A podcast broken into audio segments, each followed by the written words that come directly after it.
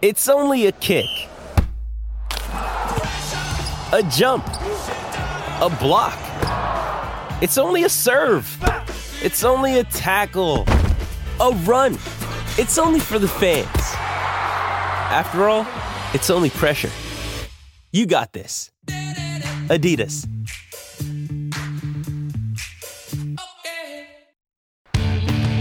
Stevo's Sports Person of the Week.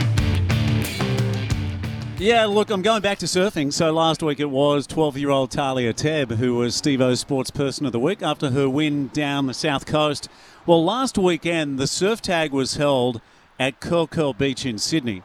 North Shelley finished second, Avoca finished third.